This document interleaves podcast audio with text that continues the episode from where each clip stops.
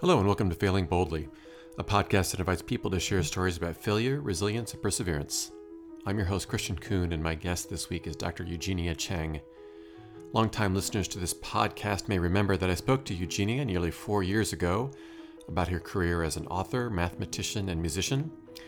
She actually lives in my neighborhood, and since that conversation, I've seen her from time to time, but she emailed me a few weeks ago asking if perhaps she could return as a guest to talk about a different topic altogether.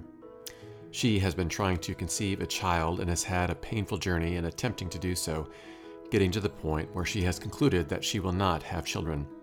It has been a journey full of loss and lament, but she also feels it is a journey that doesn't get talked about enough, and she has felt compelled to tell her story.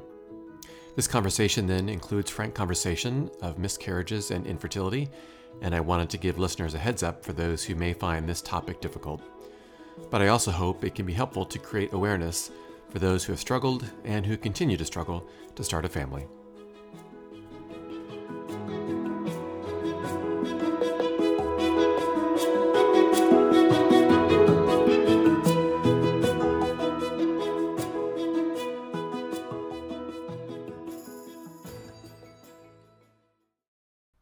Well, Eugenia Cheng, it's great to be with you again. Uh, the last time we had a conversation, I was mentioning to you it was almost four years ago, which is hard to believe. But as you noted too, COVID kind of does weird things with time yes. these days. Mhm. The last time uh, we talked, um, talked about your uh, book, um, How to Make Pie, and since then I know you've read, uh, written at least one more, if not two more.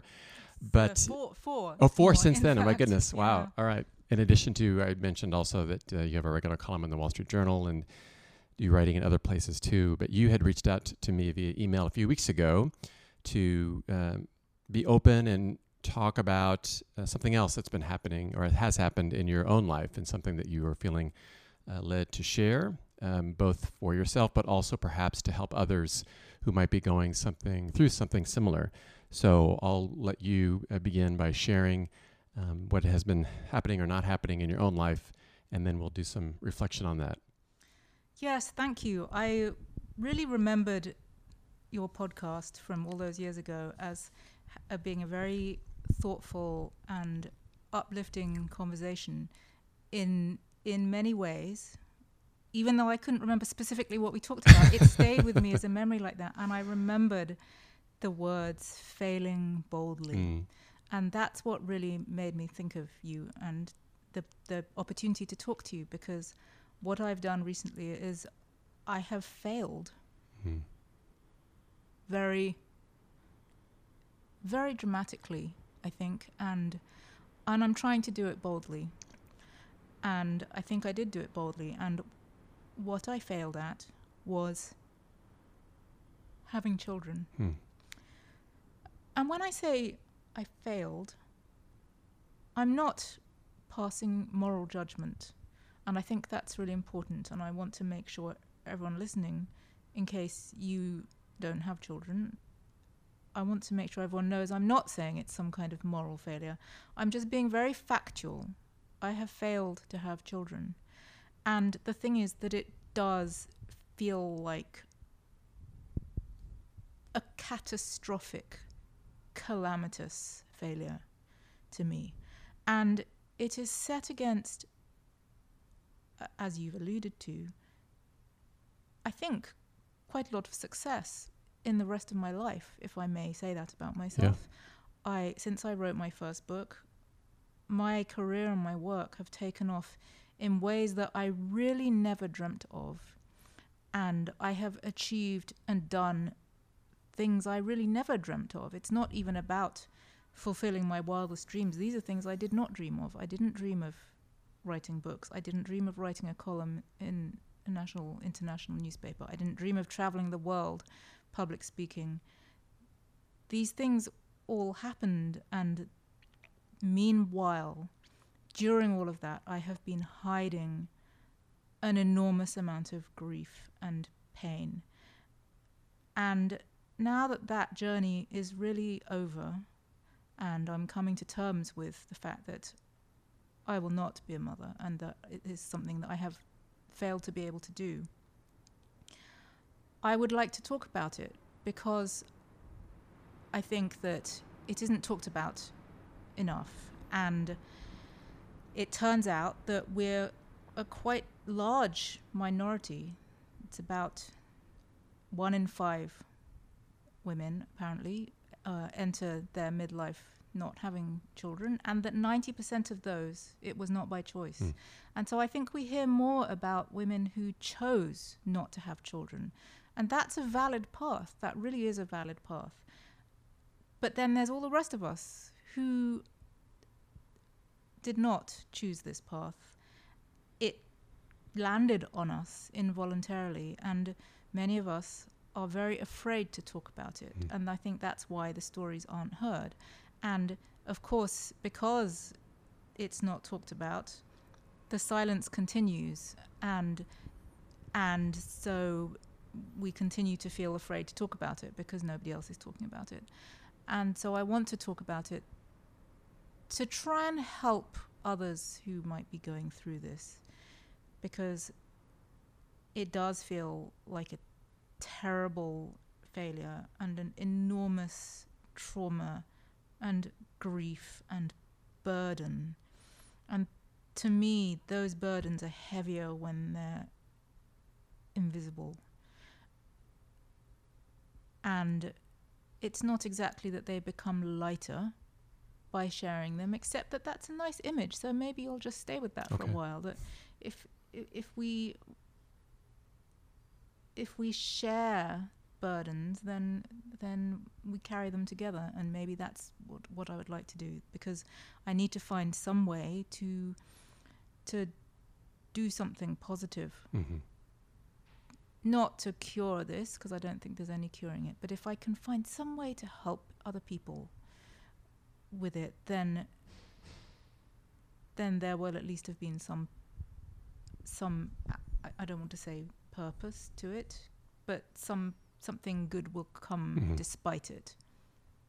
Can I ask? You mentioned that the success you've had in your field wasn't necessarily, and the kinds of success that you've had isn't necessarily something that you were looking for, but is motherhood, is that something that you have felt intrinsically for uh, a lot of your life, some of your life, all of your life? All of my life, Mhm. I've always wanted to be a mother, but it's it's somehow deeper than that. Mm. It it was always, like you said, part of me.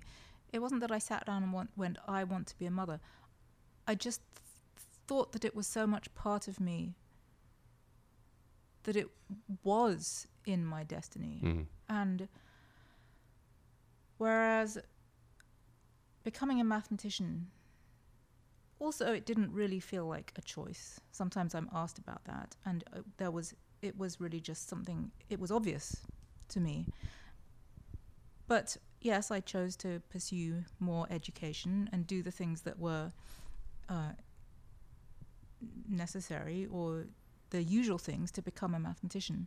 And the thing is, what I really what I really wanted to do was be able to provide for my family. And I was brought up to believe that I shouldn't have to rely on a man um, for financial stability and that I should make sure I had my own. And so that involved uh, pragmatically getting a career.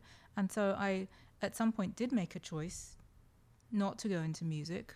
I, w- there was some kind of choice between mathematics and music, and I'm often asked about that as well. And the thing is that I was, I was brought up not to be a risk taker. I was brought up to be pragmatic, and I thought, well, I could make a living as a musician and do math on the side, or I could make a living doing math and do music on the side, and the latter seemed much more sensible.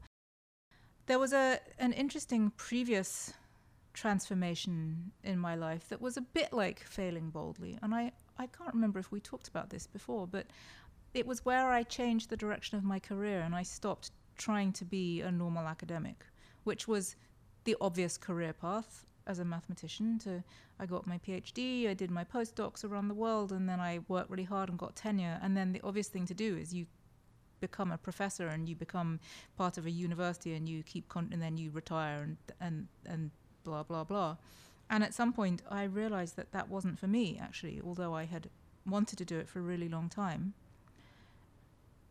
And I, in a way, I failed at that Hmm. boldly.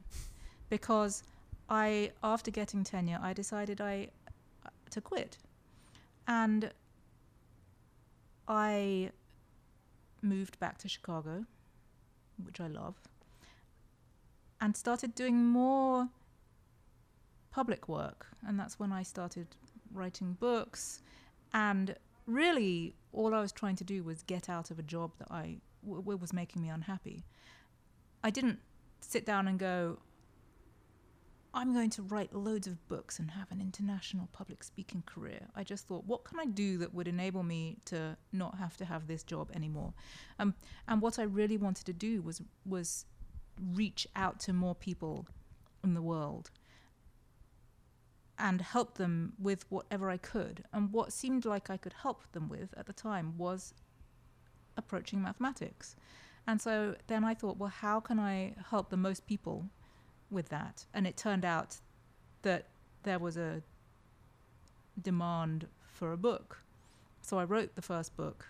And then it turned out that there was a demand for another book. Hmm. So I wrote another book. And it just kept going like that. And I think that I've kept just going with that career without having children. And as a result, over the course of all the time that I have spent not having children, it looks like a career, even though it wasn't what I aimed for. Mm-hmm. As your career was going, well, I guess I'm curious if you don't mind kind of walking us through a little bit of your decision to at least to start or try to have children and how long has that journey been? Yes. Well, I I never wanted to have children just abstractly. And again, I'm not passing judgment on anyone else's decisions. There are many different routes to becoming a Mhm. parent, and I think it's important that everyone does the one that is right for them. We're all different, and uh, I didn't want to do it by myself. I wanted to procreate with a, within a loving, stable partnership. And so the first problem was finding that. and it- That can is- be that can be a challenge in and of itself. Yes, right. And this is this has been called social infertility, where there are many people who are unable to have children because they can't find Mm. a suitable partner. And there has been much that has been studied about this in relation to feminism and the increase of, of women's participation in education and also in work. And it is true that I am very educated. I have more degrees than is entirely necessary, perhaps, except if you want to be an academic, in which case I have exactly as many degrees as is necessary. But there are many statistics about how women tend to apparently want to be with men at least as educated as them or earning at least as much as them. And I object to those statistics because I think that they have been overinterpreted.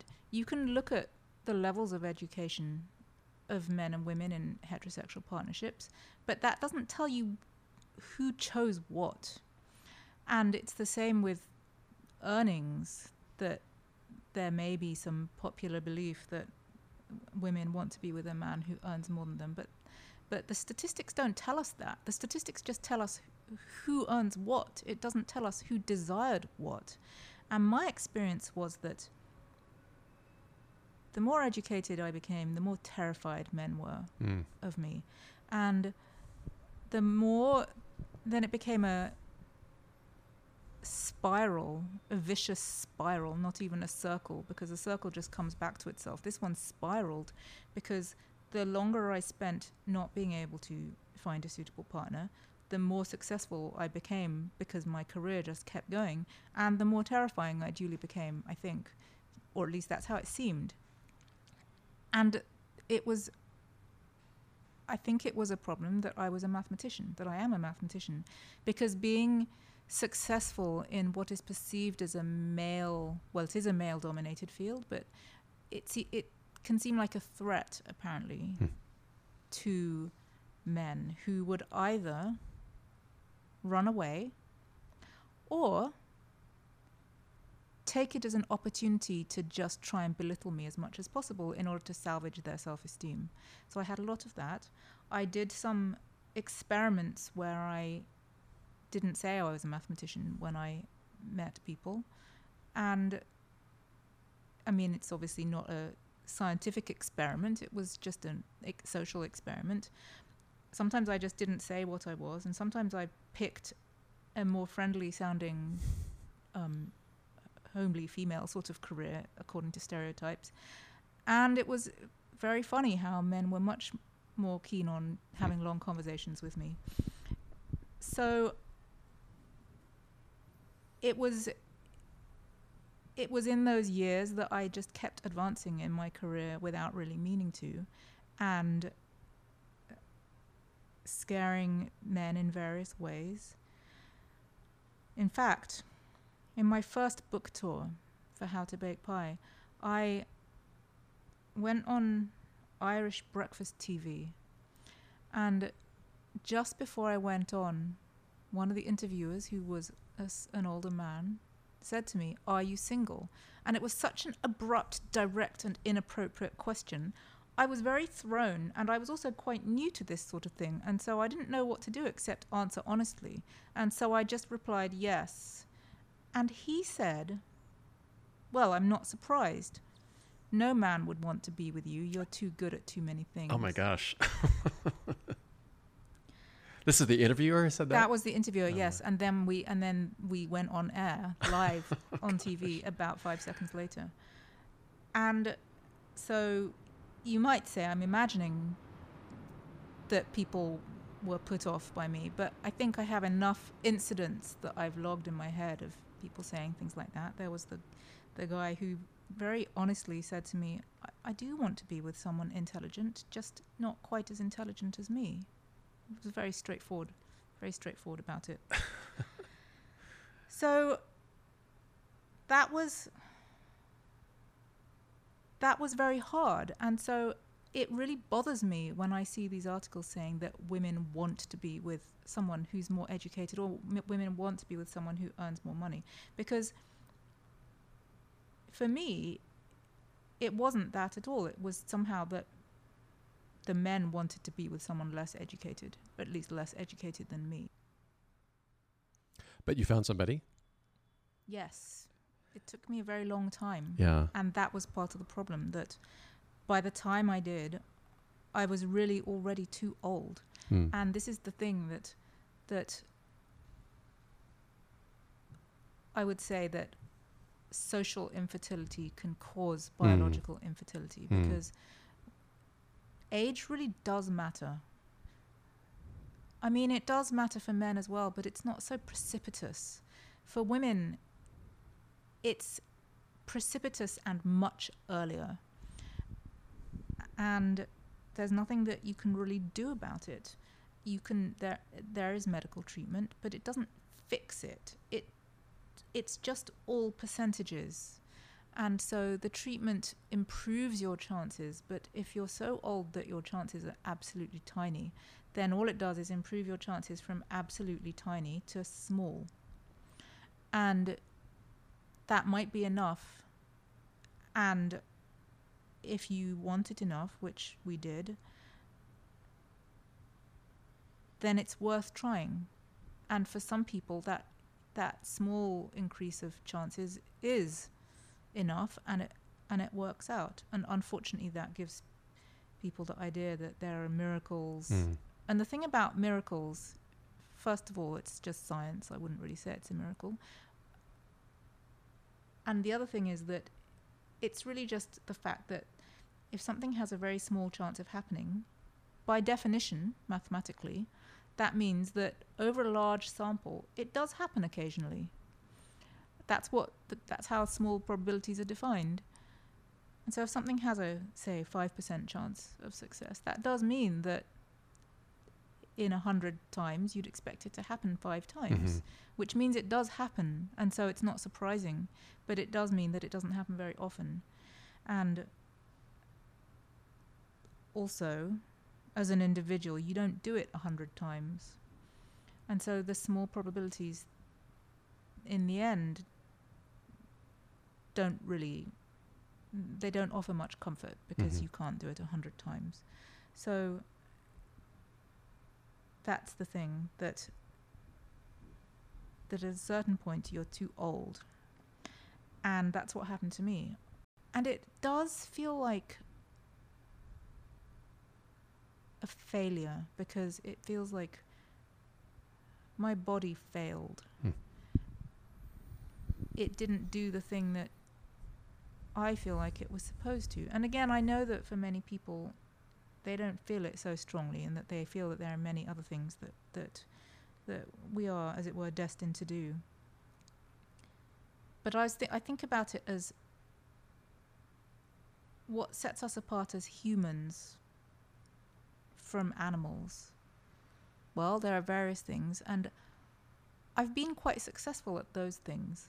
The things that involve community and helping others and developing thought processes and things like that that I think are set us apart from animals. But I feel like I failed as an animal almost at the thing that all animals just do, which is reproduce in order to maintain the existence of the species on the planet. And that's a very difficult thing to get my head around. You mentioned earlier that the one in five, the majority of the, tw- I guess the 20% who don't have children, but who wanted them in the first place, that there, there's a lot of silence around that because mostly in society we only hear about those who do have children. Mm.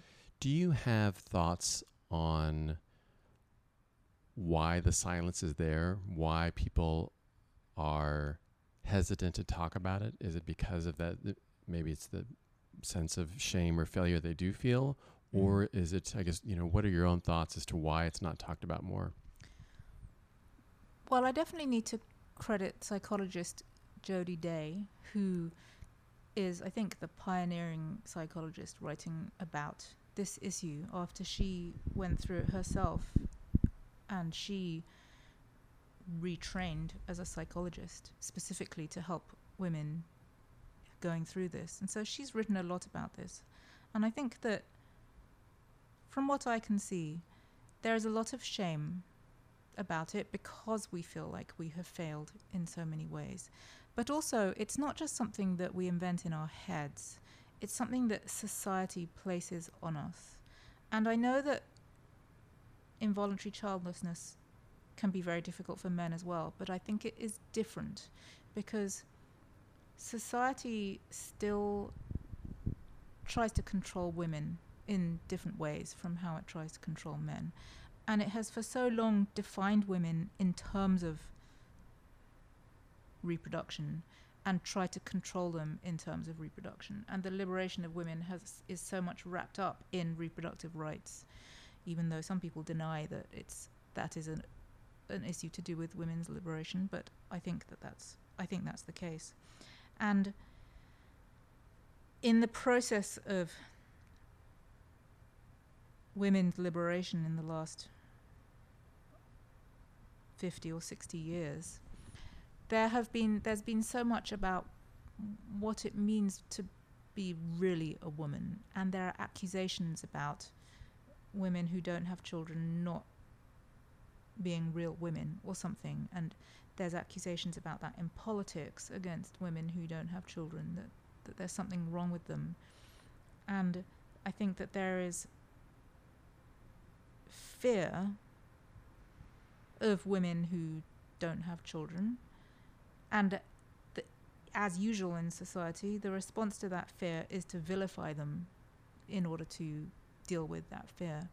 And deep down, I wonder if it's because there's a fear that women who don't have children will achieve too much because they're not but because I mean having children is a burden and it's especially a burden on women because women are still taking on a disproportionate amount of the unpaid domestic labor these days which is not to say that no men do anything it's just that overall that is still true and perhaps there's a fear that women who don't have children will achieve too much and show men up. I don't know, I'm wildly speculating now. But as a result, they have to be vilified in order to somehow address that possibility.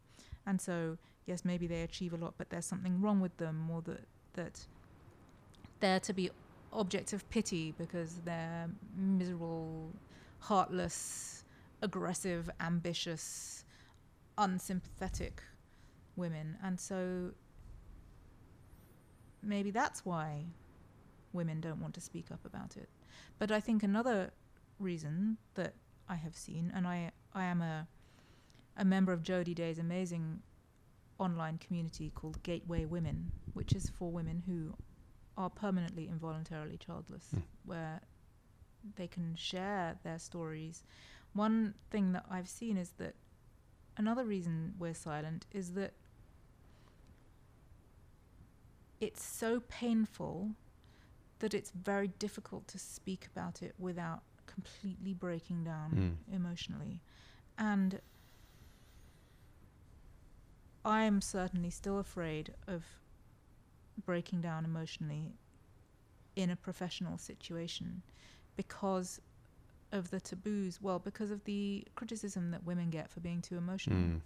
And so because because it is a criticism, I have felt the need to try not to show too much emotion professionally in case people get fed up and go, oh, you're just being an emotional, irrational woman.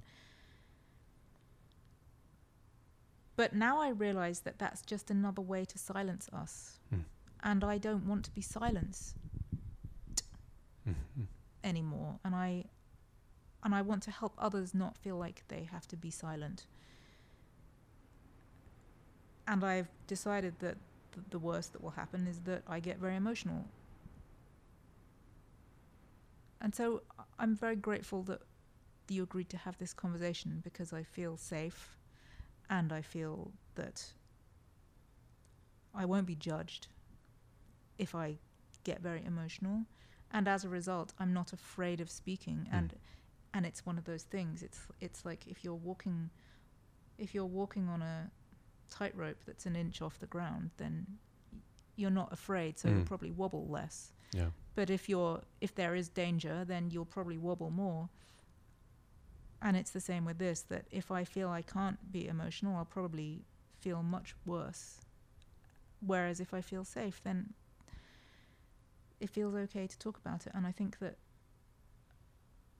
that feels important to break the silence. And one of the wonderful things Jody Day says in her book, which is called Living the Life Unexpected, she says, in order to break a taboo, you just need two people hmm. one person to speak and one person to listen. Hmm. And that's what we're doing now. Yeah. You've mentioned in, I can't remember, in, in one of the emails, uh, correct me if I'm wrong on this, but there are those who have either said to you or who may project onto this a sense that well you can't this must not hurt too much because you have success in other areas of your life mm. and they fail to be empathetic of that real pain that you are feeling like yes these things are true that i'm successful in these other areas but that doesn't mean that there isn't still real pain that you're experiencing so can you talk a little bit about that uh, as well mm. of of the perhaps insensitivity that others might have, assuming that you it doesn't hurt as much because you're successful in other areas? Yes, and that's tr- it's true, and there are many things that people say, and I think that people don't know what to say a lot mm. of the hmm. time, and partly that's because they have no experience of talking to people about this because no one ever talks about it. Yeah. So I don't blame anyone particularly. Uh, which is why another reason I want to talk about it to try and raise the awareness of what is going on and it's it's always dangerous to make comparisons and it, this isn't a competition about whose pain is worse. Right. It's just about validating this pain. And sometimes I think if if I had had a child who was born and then died, would people say these things? As it happened, I have several children who died before they were born. That's the losses that I've had. But if I'd had a child who was born and then died, would people say to me, Oh, well, it's all right, you have all this career success? That would be an absurd thing to say, and I dearly hope that no one would say that. And it's not the same as having a child who was born and then died. I know it's not the same. But it's not the same in all sorts of ways. And some people who are childless have not experienced those losses. And some people have experienced those losses and are not childless because many people have miscarriages. Mhm. And many people have miscarriages and go on to have children. Many people have miscarriages after having children or in between having children. And it is different to have those losses as part of a journey towards building a family rather than as the end of a journey. But that doesn't mean that that pain isn't there either. And so having I'm sure that having a child doesn't cancel out the pain Mhm. of that loss. But at least it means you don't have the loss of the, the pain of childlessness overall. And so having a career certainly doesn't cancel out that loss for me anyway. Maybe there are some people who come to terms with it and find fulfillment in their career. And that's wonderful for them. It doesn't mean that's going to happen for everyone else. And the thing is that I already do have fulfillment in my career. And maybe if I didn't yet, then I could go, okay, well, now I'm going to find fulfillment in my career, and that would be some solace. I Mm. don't know. Mm. But I already have more fulfillment in my career than I ever dreamt of. I am extraordinarily lucky. Well, I will also say I've worked quite hard for it, but my career sits in an amazing intersection of things that I love, things that are intellectually and creatively stimulating, things that I feel are unique and individual to me so that you know it's really it's really helpful to feel that one is making an irreplaceable contribution. Together with things that I really believe help the world are appreciated by people. So it's not just me feeling like I'm helping the world and nobody agreeing with me I do feel appreciated for it. And also remarkably I'm financially rewarded as well. Let's acknowledge that that's important too. And so I have all of those things. It's amazing. It's it's really amazing. But it doesn't seem to do anything to offset the pain. That pain is in a completely different place. It's it's like it's in a different dimension. And i do talk about higher dimensions because my research as a mathematician is in higher dimensional mathematics. But i often think that thinking about higher dimensions gives us more nuance. And this is one where all of my career success is in one dimension and this failure is in a completely different dimension and they have nothing to do with each other which isn't to say that I'm not grateful for my career success. I don't want to sound ungrateful for it, and I'm not going to wish that I didn't have it. But it doesn't offset the other failure. In, in talking about that sense of, of loss that you're experiencing, my my experience of of working with and being with people who have experienced loss, have a loved one who has, who has died, and I talk to people who have that a little bit discomfort of I don't know what to say, I don't know how to respond to somebody when they've had a loved one die. And so you mentioned that when there's a miscarriage, for example, there are some who really don't know perhaps how to respond mm. uh, in that way too. And so in your case as well, um, I, I'm maybe forgive me if I'm projecting a little bit too much too, but in your field, the stereotype might be for mathematicians, they're more uh, calculating uh, even cold. I don't know if that's been something that you've a stereotype that you've had to mm-hmm. fight over the years. So all of those things would seem to make the pain that you're feeling even more acute because there are those who just don't know how to respond if they know what you're going through. Mm. And so can you talk a little bit about what has that loss been like for you and how have you had to deal with it it sounds like you've found some online communities, which is great. But have you also had to deal with this uh, uh, individually and on your own? Yes, it's it's difficult to know where to to put it, and it has been referred to as disenfranchised grief because it's a loss of something that's a potential in a way rather than hmm.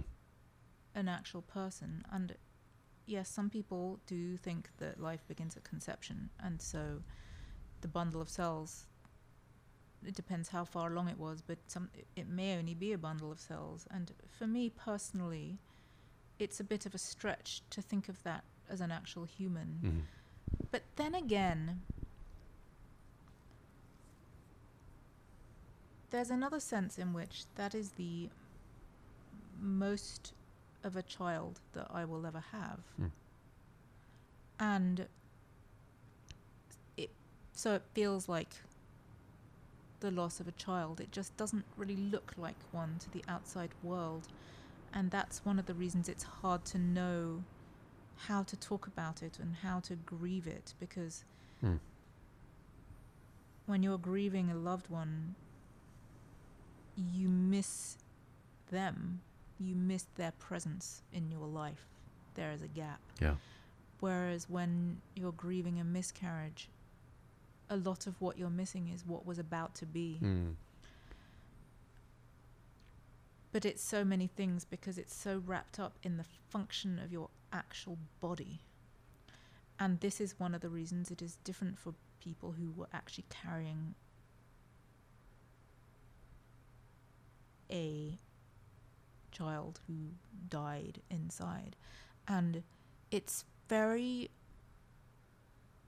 difficult to find words to express the horror.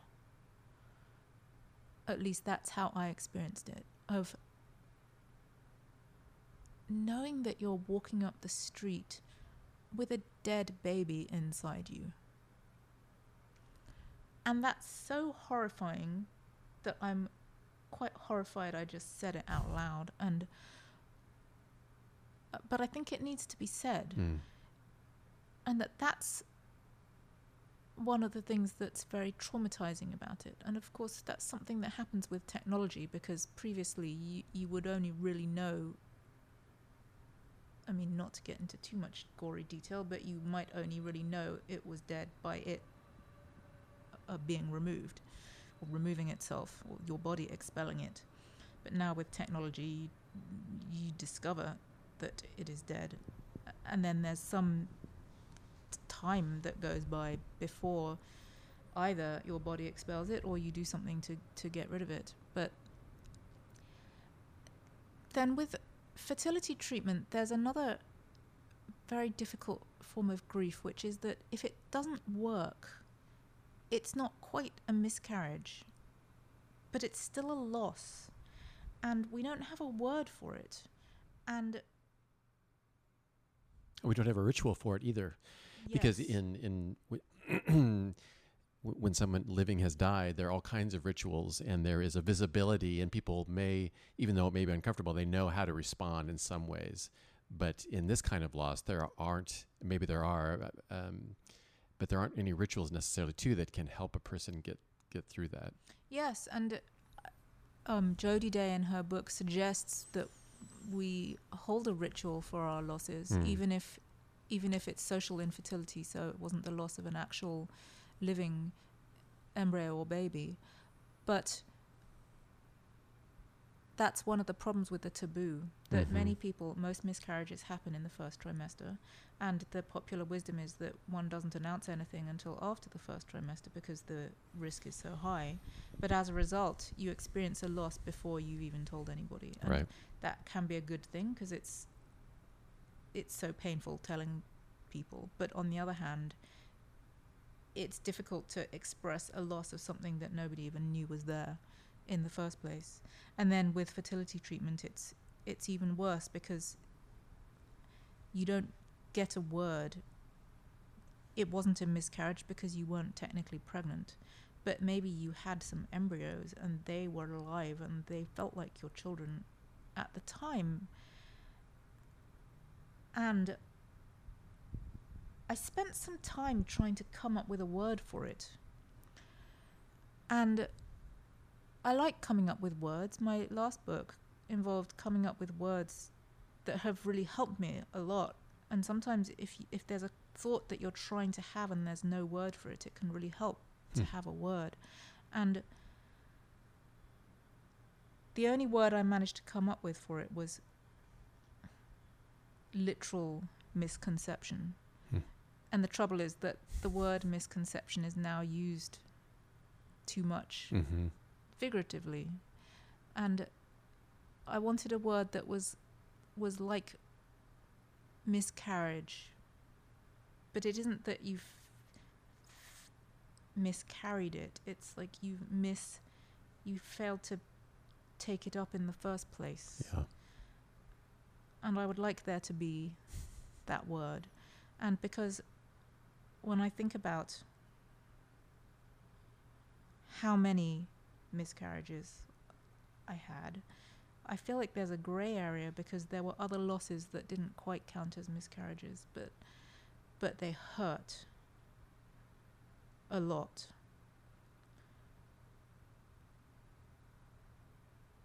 And are even more invisible. I hope you don't mind me inserting a little bit of my story into Mm. this. My wife and I also um, dealt with fertility issues and went through different IVF treatments. And one of the things that made it hard was as you're hoping and dreaming about the possibilities, but they are not coming to fruition.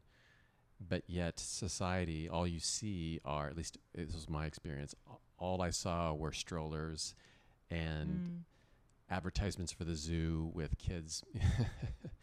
and that just made it hard. Or we would have friends who seemingly were able to conceive and get pregnant and have children with no issue whatsoever. But I don't Mm. know if that's the case or not, but that's that seems to be the Yeah. case. Um, did you was that part of your uh, the, the the struggle and the, the pain that you were feeling too is what was going on outside of you? Yes, absolutely. And it's it's true that because there's a taboo around talking about treatment, most people don't talk about it. And so most of the people who are having treatment we never know about it unless we're very very close to them because people only tell their closest friends they're doing it. All we see is the the result when they do successfully have children. But yes, the the messaging in the media and everywhere is all about having children, which is why it's extraordinary that it turns out that one in five people don't. Where are where are those Yeah. people?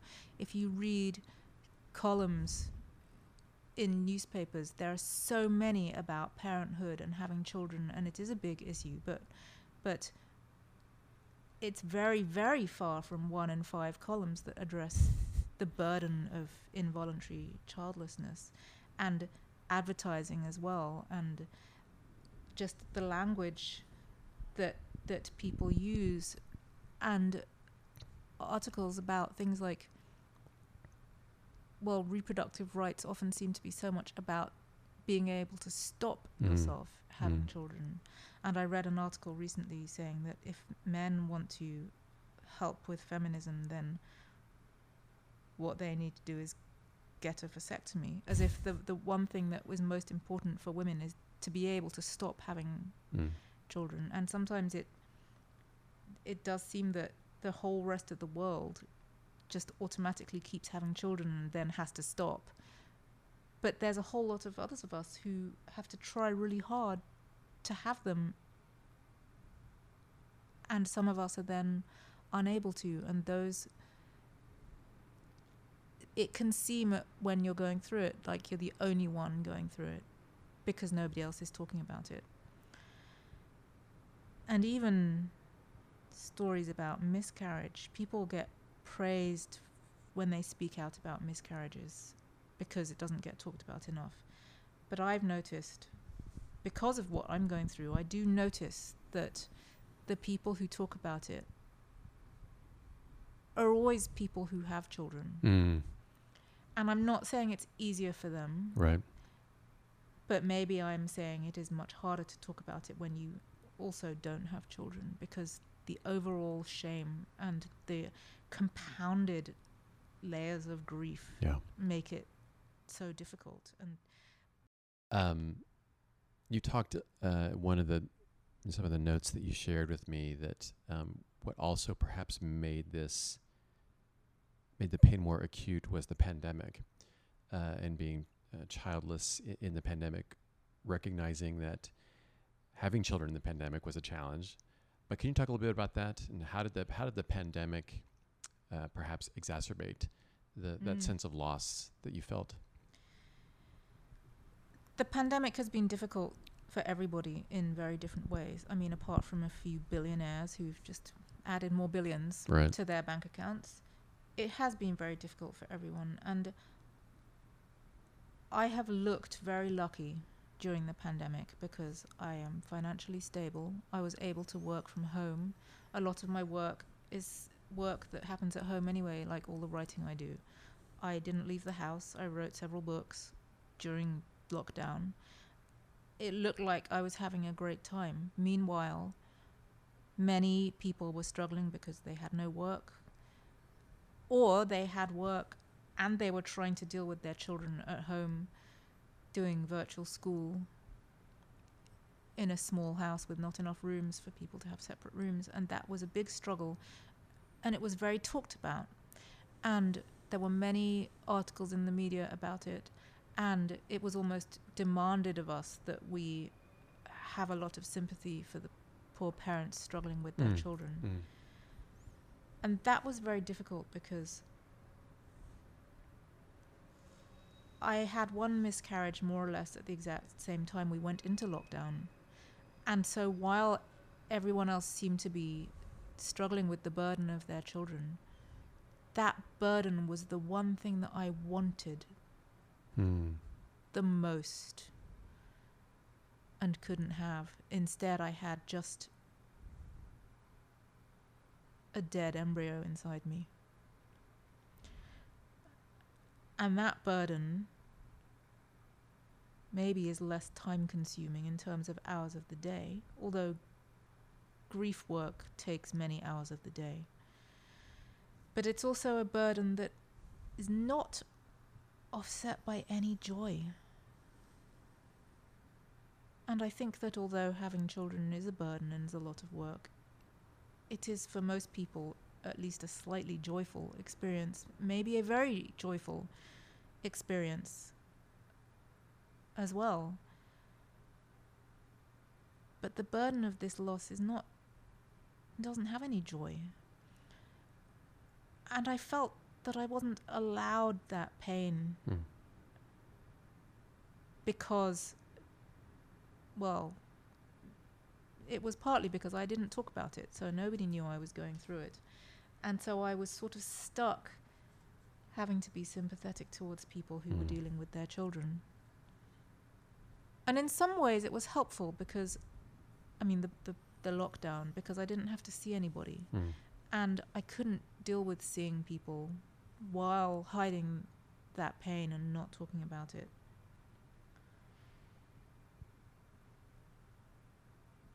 But now that I am talking about it, it is very difficult because some of the things that I might do to to feel alive again, I can't do because of the pandemic.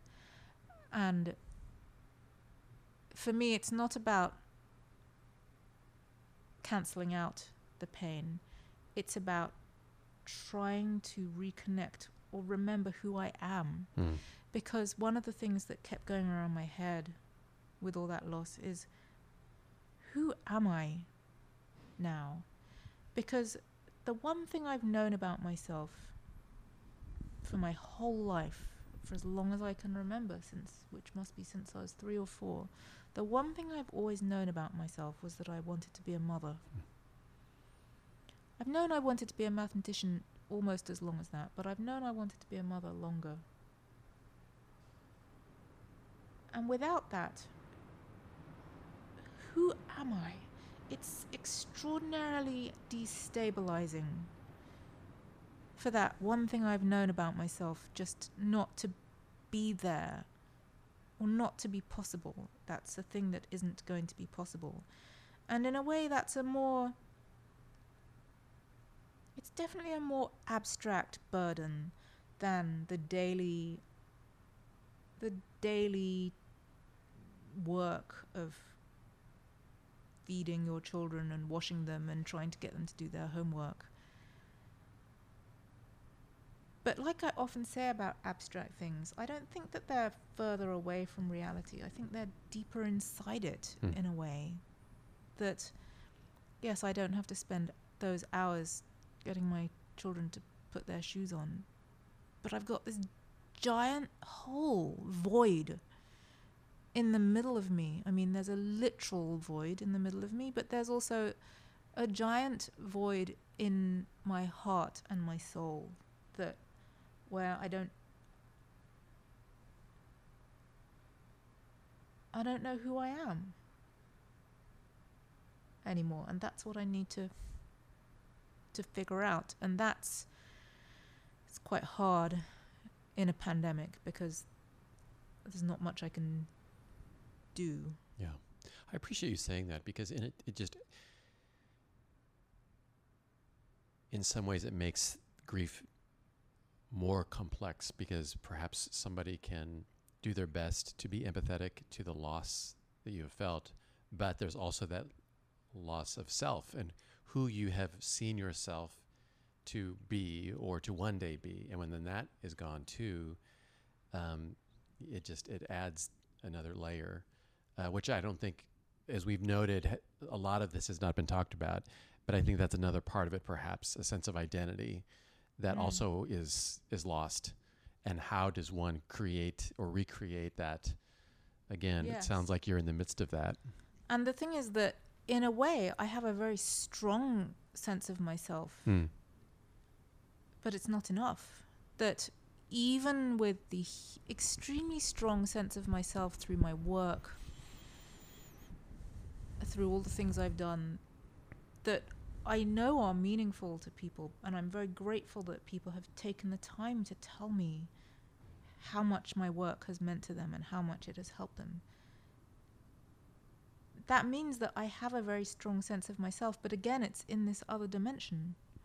And in my head, that has always been just a part, and that being a mother felt like it was always going to be the most important thing I did. And part of this is because of what other people say, um, that being a parent is the most important part of their life, or that their gr- their their gr- their biggest motivation is their children, or Mm. that's the biggest part of their life. And in fact, I think that Michelle Obama tweeted something for President Obama's birthday, saying something like, "Well, the the greatest achievement of your life is Mm. being a wonderful father to our children," and and I thought, well, that's very touching, and also it destroyed my heart into many Mm. pieces because I thought.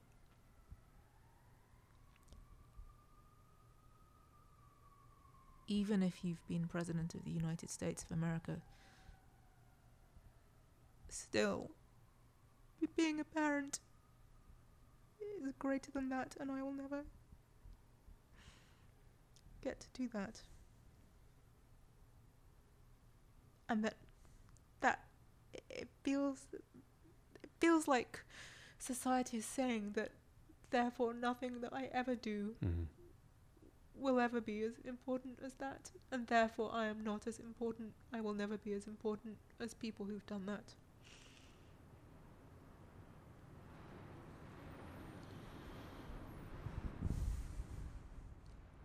I appreciate you saying that. Um, you have talked, um, or one of the things that you wrote uh, is around the possibility of transformation. Mm-hmm. And do you, are you at a place where you can even begin to think about that? Do you feel like that has uh, uh, started, or is it something that you're still kind of trying to figure out? I- Is it possible, and if so, how is that going to happen? I do think it's possible, and that's why I'm. That's why I'm talking about it now. It this is, I think, part of what the transformation is going to be. And for a while, I could only believe in it intellectually. I couldn't feel Hmm. that it was going to happen. And that was why I wrote a short song cycle called Grief. Wait, it was called Loss, Grief, Transformation. It's Mm. three songs, and I knew that I wanted to express the pain, but I also wanted there to be something possibly hopeful at the end about the possibility of transformation. And it was interesting because when I tried to write it the first time, it was terrible. Okay, it might not be great now, but I I'm quite happy with how it came out now. But the first time I wrote it, it just sounded very superficial and cheesy. Mm. It didn't feel like genuine hope, and that's because I wasn't ready yet. Mm. And I knew that I needed to feel it more genuinely before I could write something that was genuine. And the way I've written it now, it does feel genuinely hopeful to me. And I I now I think I've started on that and I know, I'm sure that for me the process has to involve helping other people in some way because that's what absolutely drives me the most. Hmm. Some people, and I talked about this in my last book, I talk about it quite a lot, that some people get their self esteem from feeling superior to others, feeling that they can do something that other people can't do. And unfortunately, that is quite prevalent among people who feel that they're good at math, that they take pride in the fact that they're good at something that other people find hard. Mm. But unfortunately, that means that in order to maintain their self esteem, they have to keep other people out. Hmm. I'm not like that. I feel good about myself if I'm able to help someone and bring people in and help them in some way. And so I know that my transformation is going to be something to do with helping other people around this topic. And I know that I need to not just move forward despite this, but move forward with this experience driving it so that I'm not just keeping going despite being weighed down by it, but that I take that weight and I turn it into something that can help other people because then I'll feel like I've done something worthwhile. And the first part of this process is starting to talk about it. hmm And I don't know where it will take me and what I've learnt from my previous transformation because I do feel like I did this once before when I switched my career around and became largely freelance and moved back to Chicago. I had no idea where it was going to take me. I just did the next thing and then I did the next thing Mm. and then I did the next thing and here I am. And so that's what I'm going to do now. I don't it might look like I had a huge plan for all these books I wrote. I didn't. And I don't have a huge plan now, but I'm going to just take the next step and then take the next step and see where that takes me. And one of the things that I get very great solace and hope from is that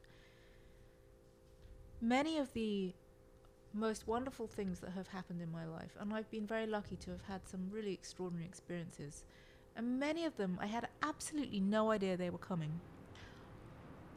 Some of it has happened through years of preparation and hard work, like getting my PhD. That required years of hard work and preparation. But other things, such as my job teaching at the School of the Art Institute, I had no idea that was coming. And then an email landed in my inbox saying that they needed someone to teach math. And I was ready for it because of all the other things that I had done, but I had no idea that that specific opportunity was going to arise, Mhm. and then it did. And likewise, when I got my first art commission from Hotel EMC2, I had no idea that was going to happen, and then an email popped into my inbox. And so I, I find it helpful to remember that at any moment something amazing could be about to happen that I had no idea was going to happen. And I was reminded of this by a kind of metaphor this week where I went for a walk around the lake to the planetarium where it sticks out into the lake and I'd never gone really round that corner and I went all the way around it and noticed that there's a little beach tucked away behind it and I felt a bit silly because I just didn't know it was there.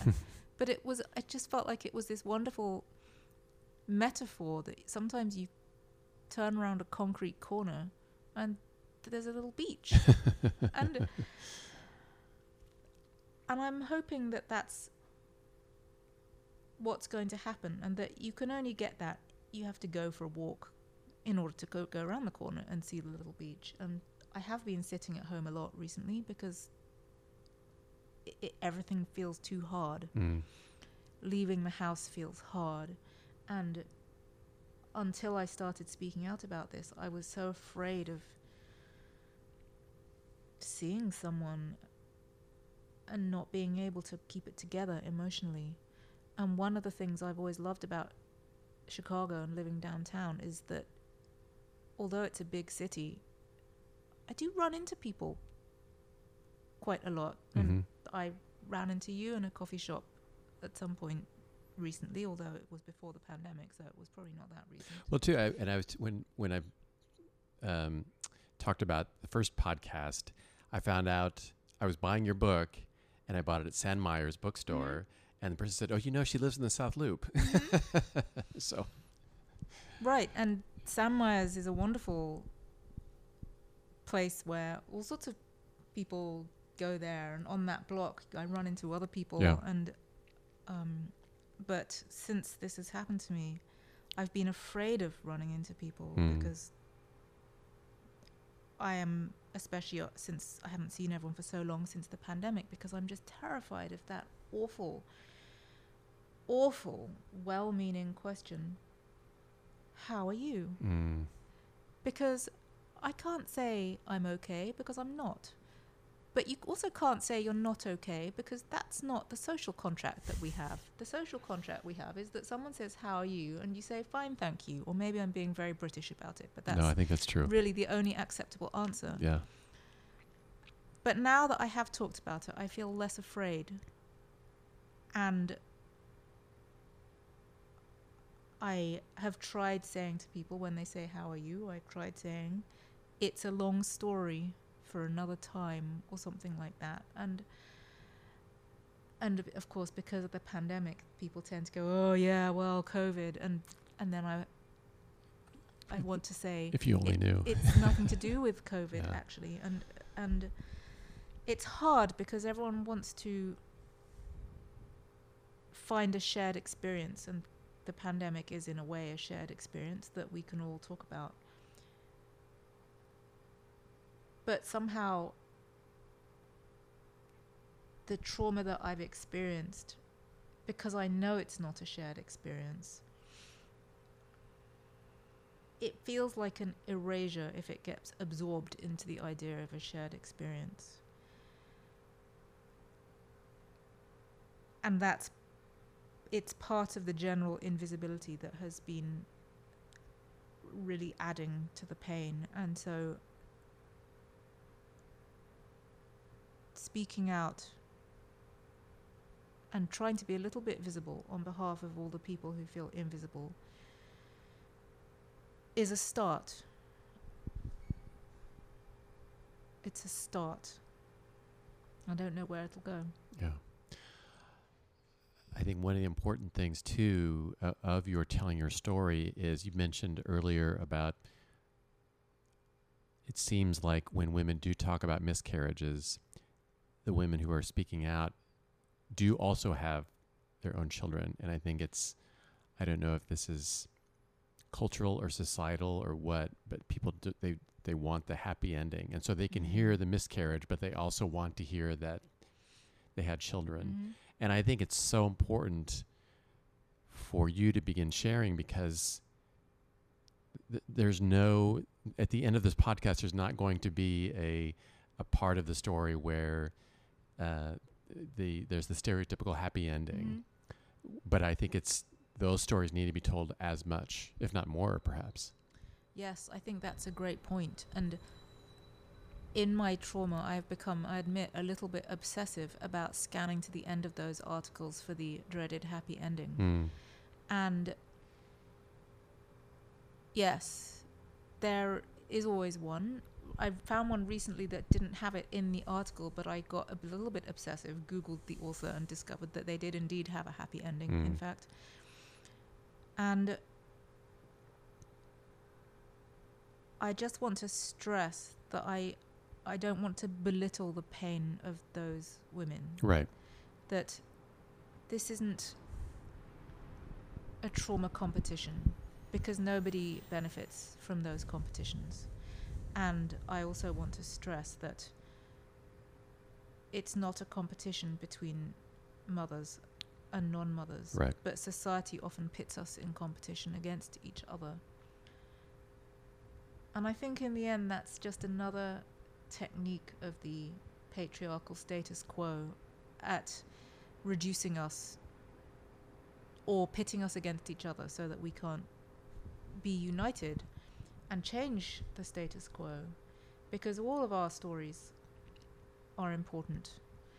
And in a way the common experience of women well it's not motherhood because not all women are mothers but the common experience is being exploited, being overlooked, being belittled, being undervalued. That's a common experience through wh- whichever routes we take.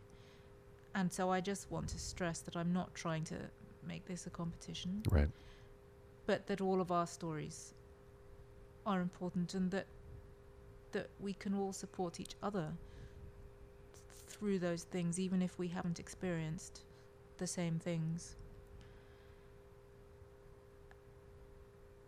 And yes, it's difficult to hear something that has no happy ending, although I personally, all my favorite operas have terribly tragic endings.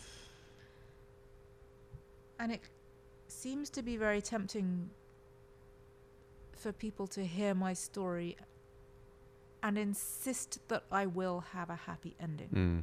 and this has been the case all the way through that if i did talk about what we were going through many people felt they just had to say that it you will you will it will work out for you. I know it will.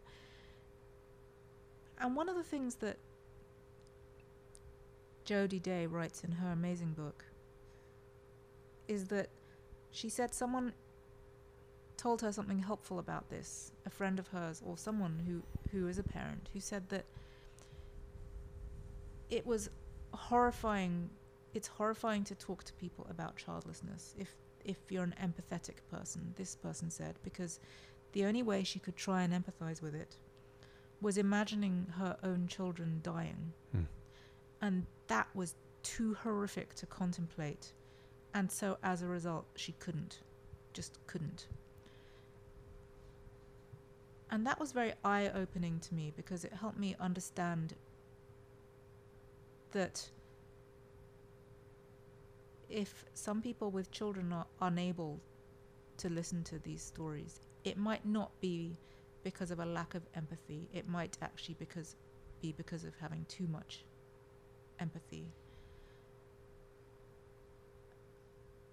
And so it's been very heartening to me that some people who do have children have been so so very supportive Mm. and in some cases it's that they do imagine it like losing their own children Mm. and it helps them to understand or they understand that that's how horrific Yeah. that's somewhere like how horrific it is Yeah. Whereas some women who've been through it and maybe didn't feel quite as much pain as me, because some people are a bit more ambivalent about whether they really wanted children. And when it didn't happen, they can therefore deal with it a bit better, or or that they're so, so far past it that they did find something else to f- fulfill their life, and they can look back and say, "Well, I have this other thing." and that's wonderful for them but everybody's grief is different and it doesn't mean that everyone's grief is going to be like that and you know i think this this may sound like a very horrible thing to say but some people aren't that sad when say their own parents die because maybe they had abusive parents maybe they're even relieved Mm. or maybe they're just not close to them at all. They've become estranged, and then they're they're a little sad, but it's not soul destroying. That doesn't mean that the other people are wrong. It doesn't mean that the grief of people who really grieve their parents. It doesn't mean that that's invalid. Everybody's pain is valid. Mm-hmm. Yeah. Well, clearly, you've mentioned this has been a, this has been consistent throughout our conversation. Is your desire to share your story so that it might be helpful or healing for someone else? I don't know if you can break this down into uh, a, a somewhat pithy, I mean not pithy, but just a, a message, a summary message. What is what are the what is your hope for somebody who's going through something perhaps similar? What is the message that you want to convey to them that hopefully will help them through their own sense of grief and loss? That you're not alone. You just feel alone because of the, of the silence. Mm. that's surrounding this. And there are many situations in life where the loud people are just loud. Unfortunately, this happens a lot in politics that the loud people may be a very small minority, but they're loud. Mm. And in this case, we are a minority, but we're a large minority and very silent. And I hope that this will not only help those people by hearing another person's story, but by raising everyone else's awareness. Because we need everybody else to be aware that this is going on. And I hope that, in the same way that society is slowly, too slowly, but still moving in the direction of becoming more sensitive to minorities and to the stories of minorities who are underrepresented in in society. I hope that we can slowly move towards recognizing involuntary childless people as a group who needs some sensitivity Mm. as well. And also for everyone to remember to just be kind to everybody because we never know what pain they're hiding. Yeah. Yeah. That's one of the first things I learned in my ministry is that everybody's broken in some way. Uh, and um, so I'm so grateful that you reached out. I'm grateful for your courage. I know it's not been easy, but I hope um, that others will hear this, and uh, I'm, I'm fairly confident that probably others will reach out to you as a way of saying thank you and to continue to um, share their own story in another way, and perhaps that will affect someone else too, so that this um, significant silent minority will will have a voice, and that others will be able to know that they're part of that. But as you noted, that others can be also more kind and sensitive to those who are going through it. So, um, Eugenia, thank you so much for for sharing. Thank you for having this conversation with me. Thanks. Mm-hmm. And that's our episode. Thanks again to Eugenia Cheng for her vulnerability and willingness to share.